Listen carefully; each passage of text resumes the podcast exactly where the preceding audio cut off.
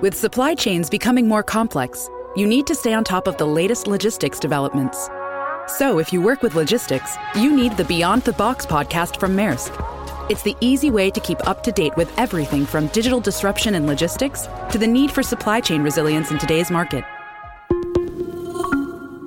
Find out more and keep ahead of the game with the Beyond the Box podcast on logistics insights at maersk.com/insights. Today is June 1st, and you are listening to Transport Topics. I'm Esmeralda Leon. Now that trucking companies are planning to incorporate electric vehicles into their fleets, what does the EV maintenance cycle look like? How are technicians being trained to repair these new machines? Host Michael Freeze talks with Thomas Healy, founder of Hyliion, and Tom Lincoln of Dana. Listen to our Road Signs podcast at ttn.ws slash roadsigns85.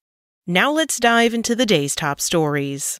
The Federal Motor Carrier Safety Administration has extended regulatory waivers related to truckers' allowable work time, citing continuing public health concerns over COVID 19. The waiver associated with commercial drivers' maximum driving time for property carrying vehicles was extended through August 31st.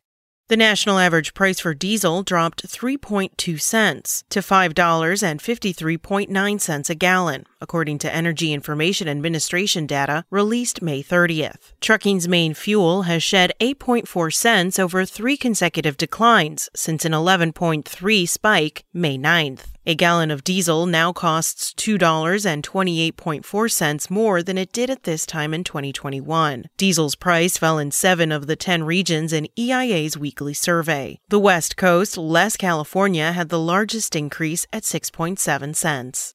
The freight industry is undergoing an accelerated rate of change because of the COVID 19 pandemic that has stretched longer than two years. Trends such as the explosive growth of e commerce that were expected to take five to seven years to complete now are becoming permanent in an accelerated fashion. That was one of the main conclusions from the METRANS International Urban Freight Conference held last week in Long Beach, California. A few miles away, the Port of Long Beach complex and the nearby Port of Los Angeles are on pace to move nearly 21 million 20 foot equivalent units, which would be a record. Growth is surging at other ports as well, including Savannah, Georgia, and Houston.